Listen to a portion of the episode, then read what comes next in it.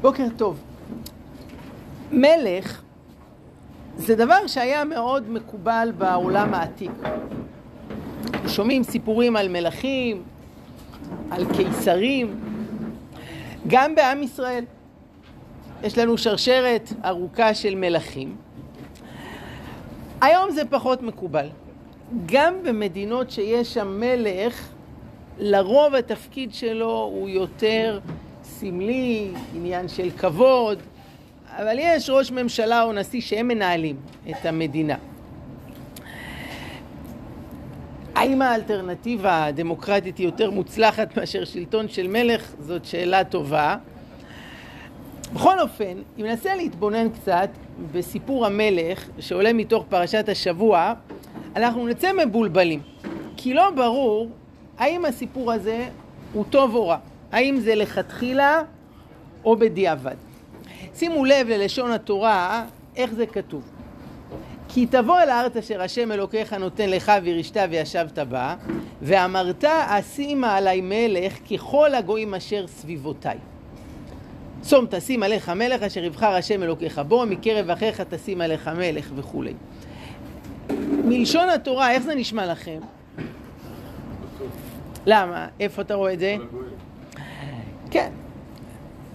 נשמע שהמניע לשים מלך זה ככל הגויים אשר סביבותיי. להיות כמו הגויים, בגדול זה לא תמיד רעיון מוצלח, בחוקותיהם לא תלכו. מצד שני, זה, בפסוק אחרי זה יש פה ציווי, שום תשים עליך מלך. זה נראה דבר מהיפוכו. מצד אחד זה נשמע כמי שמגיע מתוך מטרה להיות כמו כל הגויים. מצד שני אתה אומר שום תשים עליך מלך, ויש פה את הכללים איך לעשות את זה. כלומר, התורה היא לא שוללת את זה ואומרת מה פתאום? להיות ככל הגויים, חס וחלילה, אתם עם מיוחד, אתם לא צריכים להיות כמו כולם. יש לנו ספר שלם בתנ"ך שמשם עולה מאוד הצורך במלך. איזה ספר? בימים ההם אין מלך בישראל. מה המשך המשפט? איש הישר בעיניו יעשה. המשפט הזה מופיע פעמיים בספר שופטים. פעם אחת זה היה אחרי הסיפור של פסל מיכה, ופעם שנייה אחרי הסיפור הנורא של פילגש בגבעה, של מלחמת אחים. אין מלך בישראל, איש הישר בעיניו יעשה. כשאחרי ספר שופטים איזה ספר מגיע? ספר שמואל, ששמואל הוא היה בעצם המייסד של מלכות ישראל, הוא זה שמושך את שאול ודוד למלך, שזה נראה כ... כ... ריאקציה, כ... כתגובה למה שקרה בספר שופטים. אם אין מלך, תראה איך אנחנו נראים, אז חייבים מלך. יחד עם זאת, בספר שופטים עצמו, הספר שאומר שאיש הישר בעיניו יעשה, איך אפשר להסתדר בלי מלך? כשבאים עם ישראל ומציעים לגדעון, אחרי שרואים את הצלחותיו, בוא תהיה המלך שלנו. מה גדעון אומר להם? אז תראו בפנים. ואמרו איש ישראל אל גדעון, משולתה בנו גם אתה, גם בנך, גם בן בנך, כי הושעתנו מיד מדיין. אומר להם גדעון, לא אמשול אני בכם, ולא אמשול בני בכם, השם ימשול בכם. רואים בלשונו של גדעון שהוא עושה פה הנגדה.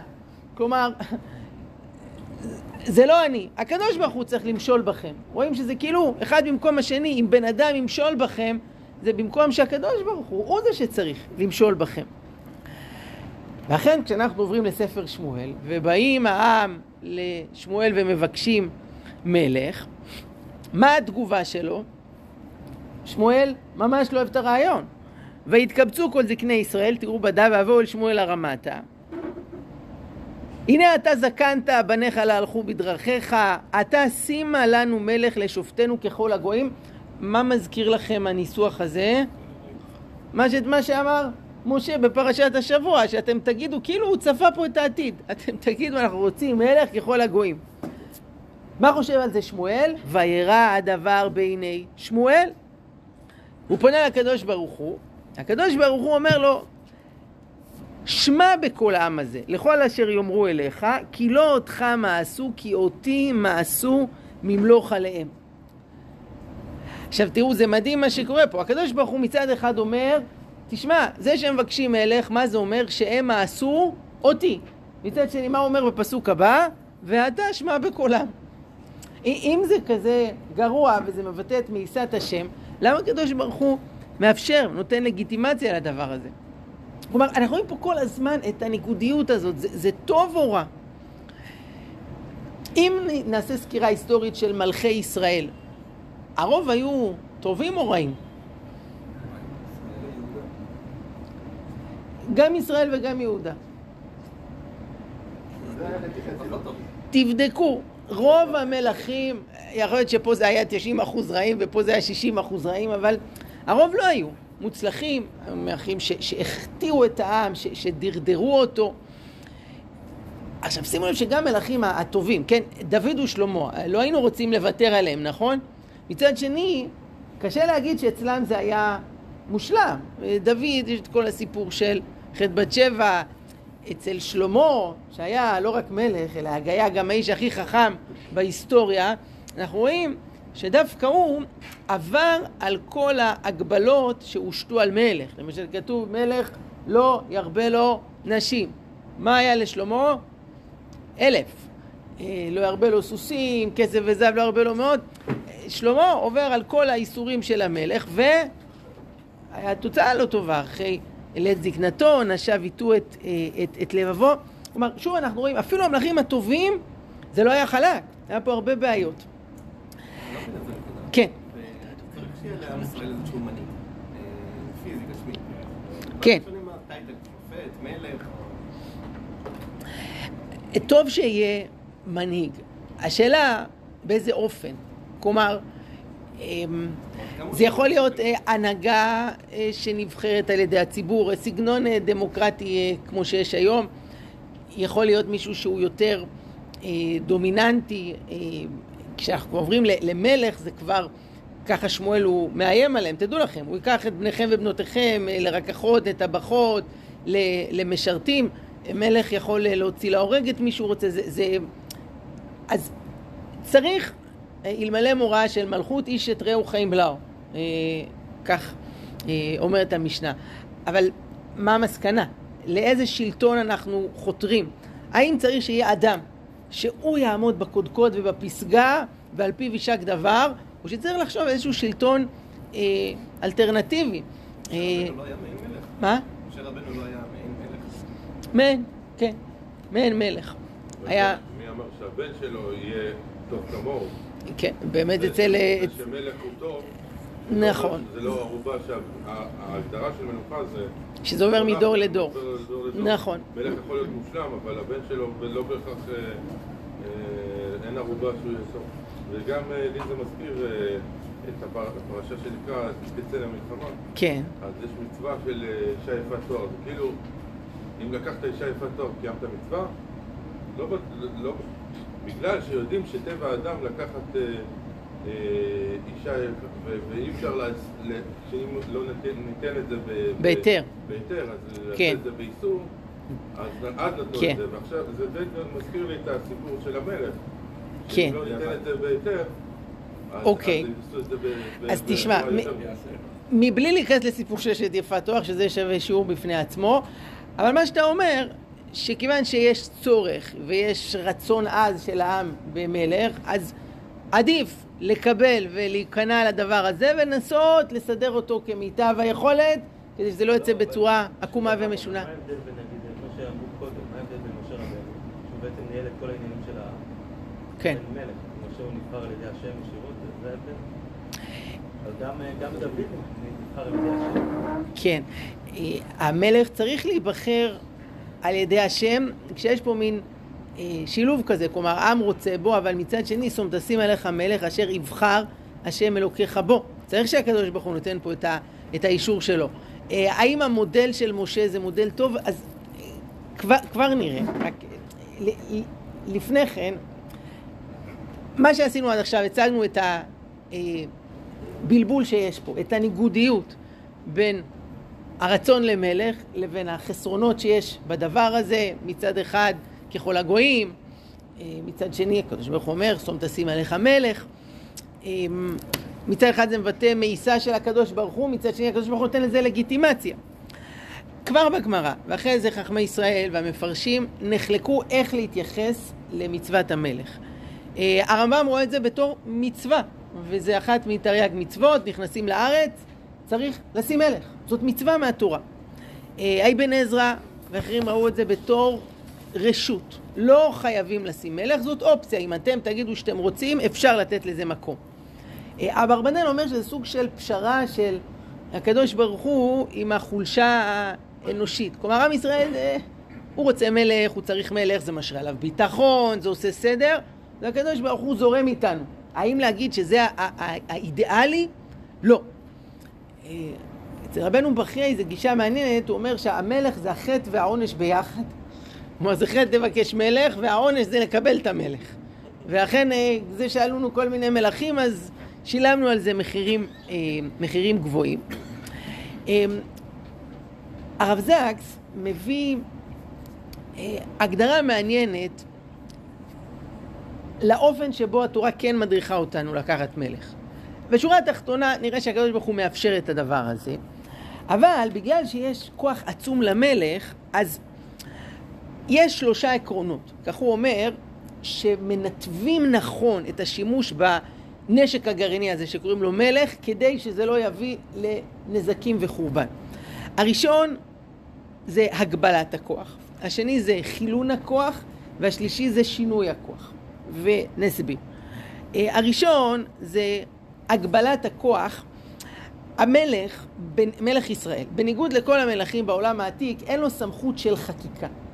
כלומר, החקיקה של מצוות, זה שייך רק למי? לקדוש ברוך הוא, וגם המלך עצמו הוא כפוף לדבר הזה. הוא יכול לעשות דברים. בארץ, זה הכהן שכאילו פוסק את ההלכות, כמעט החקיקה, הקדוש ברוך הוא לא מבין. הכהנים הם היו מורי הוראה, יורו משפטיך אל יעקב ותורתך לישראל, הם לא היו מחוקקים. המחוקק זה הקדוש ברוך הוא, ולמלך לא הייתה סמכות לחוקק חוקים שלהם איזה גושפנקה תורנית. הוא יכול לעשות דברים לתיקון החברה, אבל זה לא רק מלך יכול לעשות. כלומר, יש שבעה טובי העיר, הם יכולים גם לתקן כל מיני תקנות. חכמים תקנו תקנות, למרות שהם לא מלכים. למלך לא היה סמכות של חקיקה, דבר שכן היה קיים אצל המלכים בעולם העתיק. אז זה נקודה אחת, שהמלך צריך להביא את המקום שלו, המחוקק זה הקדוש ברוך הוא. אתה מנהיג את העם. שתיים, הרב זקס מכנה את זה חילון הכוח. המלכים בעולם העתיק יחשיבו את עצמם בתור אה, אלים, אה, אה, פרעה ו... ו, ו בהרבה תרבויות של העולם העתיק, המלך היה סוג של אל, בוודאי היה סוג של כהן גדול שנמצא במקדש. אצלנו יש הפרדה בין הכהונה לבין המלכות. הרמב"ן מציין שהיה הקפדה על אלה שבלבלו את זה. מי? החשמונאים. החשמונאים הם היו משבט לוי, נכון? מתתיהו בן יוחנן כהן גדול, חשמונאי ובניו. הם היו אמורים להיות כהנים. כן, שבט לוי, הם לקחו על עצמם את התפקיד של המלוכה. הם היו המלכים. והרמב"ן אומר, הם, הם, הם עשו פה בלבול, הם לקחו תפקיד ששייך לשבט אחר, לא אסור שבט מיהודה. בסופו של דבר, שימו לב שאף אחד מהבנים של מתתיהו לא נפטר מזקנה. כולם מתו בקרבות, בהתנגשויות, ב, ב, ברציחות. ואומר הרמב"ן, זה גם קשור לזה שהם בלבלו, הם לקחו פה תפקיד שלא שייך להם. יש, היום מוכר המושג של הפרדת רשויות, יש את המלך ויש את הכהן, והמלך הוא לא כהן, לא תפקידו, הוא משאיר את התפקיד הזה לאחרים. הדבר השלישי ששומר על המלך במקום הנכון זה שינוי הכוח, או יותר מדויק, הבנה נכונה של המהות שלו. תראו, יש כאן סיפור מהגמרא מסכת הוריות, אני מדלג פה על ההתחלה שהיא נורא מעניינת לכשעצמה, אבל רבי יהושע, אז אני, אני, אני עכשיו מסביר, שינוי הכוח הכוונה, הבנה נכונה של הכוח שביד המלך, האם זה שתלטנות על העם, או שהכוח שלו נועד כדי שהוא יהיה בעצם משרת ציבור. בסיפור כאן רבי יהושע פונה לרבן גמליאל והוא מצביע על שני חכמים שהם חכמים מאוד מאוד גדולים, אבל אין להם אוכל בבית, הם, הם פשוט אה, מסכנים, שורדים בקושי, ואומר רבן גמליאל ת, ת, תעשה איתם משהו, תעזור להם. אז רבן גמליאל, תראו פה בסוף הקטע ממסכת אוריות, אה, כן, יש שני תלמידים שיש לך ביבשה, רבי אלעזר חיסמא ורבי יוחנן בן גודגדה, שיודעים לשער כמה טיפות יש בים ואין להם פת לאכול ולא בגד ללבוש. נתן דעתו להושיבם בראש. כלומר, רבן גמליאל רוצה למנות אותם שיהיו ראשי ישיבה, יקבלו איזה תפקיד של שררה, של הנהגה, שיש בזה גם פרנסה. שלח להם ולא באו. חזר ושלח עוד פעם, טוב, פה כבר באו, לא נעים. אמר להם, כי אם דומים אתם ששררה אני נותן לכם, עבדות אני נותן לכם. כלומר, למה לא באתם? אתם חושבים שזה תפקיד של שררה, של כבוד, של להיות למעלה, ואתם אנשים צנועים ואתם לא רוצים את זה, תדעו לכם, לא שררה אני נותן לכם, אלא עבדות. אתם יודעים איך הרב קוק היה חותם את המכתבים שלו? איך הוא כתב? הקטן, אברהם יצחק הכהן קוק, עבד לעם קדוש על אדמת הקודש. מאיפה הסיפור הזה של עבד? זה הולך על רחבעם בן שלמה. אחרי ששלמה נפטר, בא עם לרחבעם ואומר לו, תשמע, אבא שלך גמר אותנו. כמה מיסים הוא לקח, כמה עבודות, עובדים הוא גייס מאיתנו, לא יכולים. אז הוא התייעץ מה לעשות. אז הוא הלך אל הזקנים, ואז הם אמרו לו, הבאנו את זה פה, הזקנים שהיו עומדים לפני שלמה, אמרו לו, אם היו תהיה עבד לעם הזה, ועבדתם, ועיניתם ודיברת עליהם דברים טובים, והיו לך עבדים כל הימים. כלומר, אתה תהיה עבד לעם הזה, ואז הם גם יהיו עבדים שלך ואתה תוכל למשול עליהם. אבל הוא לא הסתפק בזה. הוא הלך להתייעץ עם הצעירים. מה הצעירים אמרו לו? כנס בהם. והוא חוזר אל העם ואומר להם, קוטני עבה ממותני אבי. מה, מה, מה פירוש? הזרת הקטנה שלי יותר גדולה מהמותניים של אבא שלי. אבי ייסר אתכם בשוטים ואני אעשר אתכם בהקרבים. אבי הכביד את עולו ואני אוסיף עליו. מה היה התוצאה? פיצוץ, פיצול, וירובעם לוקח את השלטון על עשרה שבטים, ואחרית הדבר הייתה גרועה מאוד לעם ישראל. בכל אופן, ההכוונה פה, אם היום תהיה עבד לעם הזה. ואומר רבן גמליאל, לא שררה אני נותן לכם, כי אם עבדות אני נותן לכם. כך צריך להרגיש, ואדם שמתיישב על... אז הוא, היום אין לנו מלך, יש לך חבר כנסת, יש לך שר, על קורסת אור הצבי עם המזכירה והלשכה ומכונית הסרד וכו', עלול קצת להתבלבל, לזכור שהוא משרת ציבור. אז זו הנקודה השלישית, שוב אני אה, מסכם את אה, שלוש, שלושת העקרונות ששומרים על הכוח של המלך, שהוא לא יהפוך לאיזה מין מוטציה אה, שתלטנית ומזיקה כזאת. אחד זה הגבלת הכוח, המלך צריך לזכור, החוקים מהקדוש ברוך הוא. אני מנהיג את העם על פי זה. שתיים, חילון הכוח. מלך יש לו תפקיד מדיני, תפקיד צבאי, אבל הוא לא משתלט גם על התפקיד הדתי. הוא משאיר לכהן לעשות את העבודה שלו. שלוש, שינוי הכוח, כלומר, ההבנה שהכוח הזה לא נועד להתנסות ושתלטנות, אלא כדי להיות אה, עבד לעם הזה. הרב זקס מוסיף רעיון יפה, במצרים, הסמל, כן, של מצרים העתיקה, מה הוא היה? הפירמידות. עכשיו שימו לב איך בנויה הפירמידה. יש למטה את השכבה הרחבה, ואז זה הולך ונהיה צר צר צר צר צר, עד שיש למעלה את הקודקוד, שזה בעצם מה מבטא. המלך נמצא למעלה, ולמטה זה העם שהוא עובד קשה, והמלך יושב עליו, רוכב עליו, מנצל אותו, ככה זה בנוי. לעומת הסמל היהודי, שזה המנורה, שהיא בנויה הפוך. כלומר, יש את הציר המרכזי, הרגל הראשית, זה מתחיל מנקודה אחת, וזה הולך ונפתח. כלומר, זאת התפיסה של מנהיגות משרתת. זה כמו הרעיון של פירמידה, אבל הפוך. כלומר, יש את המלך שהוא נושא על גבו את העם, הוא שליח ציבור, הוא משרת את הציבור. לא שררה אני נותן לכם, אלא עבדות, והוא נושא על גבו את כל המנורה, את כל אה, שבעת הקנים. אה, שלוש דקות לסיום, אני רוצה להוסיף פה עוד שתי נקודות קטנות. אם דיברנו על מלכות, ואם אני מסכם, ראינו פה את ההיבטים השונים, את היתרונות, את החסרונות, את הניגודיות. את המחלוקת בין המפרשים, זה בדיעבד, זה לכתחילה, זה פשרה, זה טוב, זה רע. ראינו שלושה עקרונות מנחים, אם כבר יש מלך, איך לעשות את זה נכון. אנחנו עכשיו בחודש אלול, לקראת ראש השנה, שזה היום שבו אנחנו גם עושים המלאכה. של מי? של הקדוש ברוך הוא. אחד הרעיונות של תקיעת השופר, זה שזה סממן של המלאכה. רואים בתנ"ך שכשרצו להמליך מלך, היו אה, תוקעים אה, בשופר. כל העניין של תפילות ראש השנה, זה המלאכת השם. אין שם עיסוק בחטאים, נכון? כל האשמנו בגדנו על חטא שחטאנו לפניך. מתי זה? יום כיפור. ראש השנה, כלום. אנחנו לא מתעסקים בעצמנו, אנחנו מתעסקים בהמלאכת השם. יחד עם זאת צריך לשים לב, לא להתבלבל. רבי ישראל מסלנט אמר שכשיהודי אומר קריאת שמע, והוא מעריך באחד, כדי להמליך את הקדוש ברוך הוא בדלת רוחות העולם ובשבעה רקיעים ועל פוטין וביידן ועל כל הגלקסיות וכולי, שלא ישכח להמליך את הקדוש ברוך הוא גם על מי? על עצמו. כן, על כל העולם הוא המליך, רק הוא מחוץ לעניין. אז לא לשכוח שזה היסוד, להמליך את הקדוש ברוך הוא עלינו.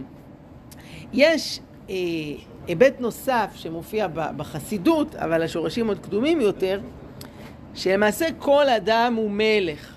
על מי? על עצמו. אדם צריך לנהל את החיים שלו באופן מושכל, שיש מבנה היררכי אה, נכון. בחסידות דיברו על זה שמלך זה ראשי תיבות, אה, מוח, לב, כבד. אה, מה זה מבטא? מוח זה הצד השכלי, לב זה הרגשות, כבד זה הצד הנמוך יותר, זה, זה הדחפים, זה הצדדים הפיזיים. המהר"ל אומר שאדם מורכב משלושה חלקים. יש אה, אה, שכל, יש אה, נפש ויש גוף. עכשיו הסדר צריך להיות מוח, לב, כבד. כלומר המוח שליט על הלב והכבד הוא מתחת לזה. מה קורה כשהופכים את הסדר? אז יוצא למח, כן, בסגנון אחד, או אה, כף למד מם שמה זה? כלום. אה, או בכיוון אחר, חז"ל אומרים על, על בלעם הרשע, הרי כתוב שהוא היה יודע דעת עליון. והגמרא במסכת ברכות שואלת, מה זה יודע דעת עליון? הבן אדם ראה פחות טוב מהחמור שלו, מה הוא ידע דעת עליון? אז הגמרא אומרת, הוא ידע דבר אחד. המומחיות שלו הייתה לזהות, יש רגע אחד ביום שבו הקדוש ברוך הוא כועס. כמו שאומר הפסוק, כי רגע באפו. בלעם, איך עבד השיטה שלו? הוא ידע לזהות בדיוק את השבריר שנייה הזה שהקדוש ברוך הוא כועס, שמידת הדין מתגלה בעולם, ואז הוא היה אומר את הכללה וזה היה תופס. אז התוספות שואלים, אבל מה אפשר להספיק להגיד באיזה שבריר שנייה? מה, מה, מה אתה יכול להכניס בדבר הזה? אז התוספות אומרים שבלעם היה אומר מילה אחת מאוד קצרה וזה כלם. כן, מה זה כלם?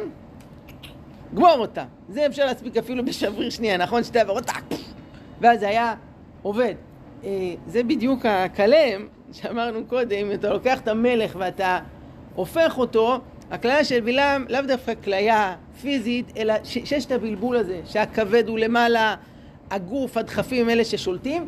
תראו מה קורה, שנייה אחרי שבלעם גומר את הכללות שהפכו לברכות, ובכל זאת גרם לנו נזק. וישב ישראל בשיטים, ויחל העם לזנות עם בנות מואב. מה קורה פה? בדיוק! הבלבול הזה שהדחפים, שהצד הפיזי הוא משתלט, זה כשהופכים את הנושא של המלך. רואים בספר הכוזרי, שזה המקור האחרון פה בדף ולא נקרא אותו, המלך שואל את החבר היהודי, תתאר לי בבקשה את החסיד אצלכם.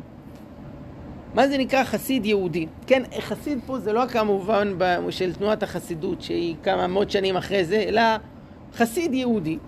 אז הוא אומר לו, החסיד הוא הדואג למדינתו, מחלק משאר לכל אנשי הפרנסתם וכל צורכיהם, נוהג בהם בצדק, אינו שקר אחד מהם, וכך ימצאם בית יצטרכו שהם נשמעים לו, ממהרים לענות לקריאתו. כלומר הוא נותן לכל אחד מאנשי המדינת משהו צריך, הוא מנווט נכון, ואז כולם נשמעים לו. אז המלך אומר לו, הלו, אני שאלתי אותך מה זה חסיד, אתה מתאר לי פה אה, מושל, מושל מדינה. אומר לו, החבר היהודי, החסיד הוא המושל. כלומר, החסיד היהודי הוא אדם שמושל. על מה? קודם כל על עצמו. כל הכוחות שלו הוא מושל, נותן לכל כוח, לכל חשק, לכל צורך במקום הנכון. הוא מושל על הגוף שלו, על השכל, על המידות שלו, ואז מאלה הוא משתמש בצורה נכונה. אני אגיד פה דבר אחרון, האדם, הסדר הזה של מלך, מוח, לב כבד, זה גם מתבטא בצורה הפיזית. אדם הוא עומד זקוף, נכון, המוח למעלה, הלב באמצע והכבד למטה. בהמה לעומת זאת, איך היא בנויה? הכל הולך ככה. כלומר, מבחינתה הכל שווה, אין יתרון לשכל שמוביל את האדם. והרמב"ם אומר בהלכות דעות, מי שאוכל דברים שמזיקים לו, כי הוא עושה דברים רק כי קיבל לו, כי זה טעים, בלי לחשוב האם זה טוב, האם זה בריא, אז הוא אומר, בעיניי זה והבהמה שווים. כן, הוא היה חריף. למה? כי במקום להיות מלך, הוא נהיה כמו למח, כמו חלק, כמו בהמה שהכל שווה. אז אה, שנזכה למלך טוב ואמיתי וראוי, ושכל אחד ימלוך אה, על עצמו קודם כל. נמליך את הקדוש ברוך הוא ביום הדין. שבת שלום ומבורך.